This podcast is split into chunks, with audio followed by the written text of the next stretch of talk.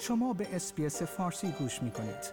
با رفتن به sbs.com.au به اخبار و گزارش های بیشتری دست خواهید یافت.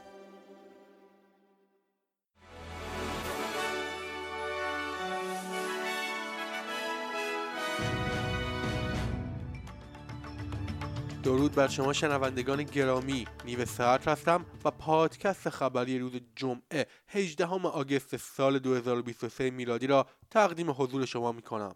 هزاران استرالیایی 50 سال پس از خروج این کشور از جنگ ویتنام در یادبود نیروهای ویتنام در کمبرا و در سراسر کشور برای ادای احترام به کهنه سربازان استرالیایی جنگ ویتنام گرد هم آمدند. در 18 آگوست 1966 استرالیا بیشترین تلفات جانی خود را در طول جنگ ویتنام با مرگ 18 سرباز استرالیایی و 24 زخمی متحمل شد. صدها نماینده حزب کارگر وارد کویزلند شدند تا برنامه سیاستی دولت را برای باقی مانده جلسه قانونگذاری نهایی کنند. در روز دوم این رویداد طرح حمایت از اوکراین و محکومیت روسیه تأکید مجدد بر تعهد حزب به حمایت از افرادی که در ایران از دیکتاتوری وحشتناک فرار می کنند و تعهد استرالیا به آکس مورد بحث بود.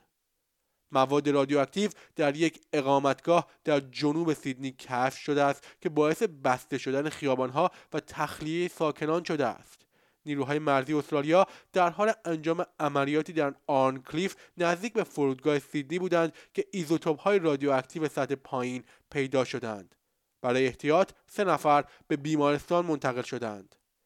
انتظار می رود که بحث ها در مورد اصلاحات مالیاتی در ماهای آینده داغ شود چرا که یک خزاندار سابق حزب کارگر می‌گوید استرالیایی ها می‌خواهند کارهای بیشتری برای عادلانه تر کردن سیستم انجام دهند صحبت های وین سوان که به عنوان خزاندار دولت های راد و گیلارد خدمت می‌کرد نشان می‌دهد که او همیشه از ایده مالیات بر سود فوقالعاده حمایت کرده است.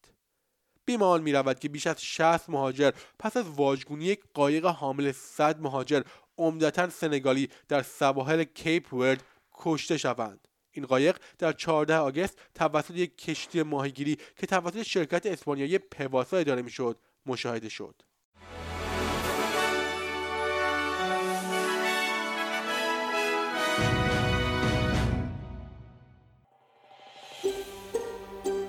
آیا می خواهید به مطالب بیشتری مانند این گزارش گوش کنید؟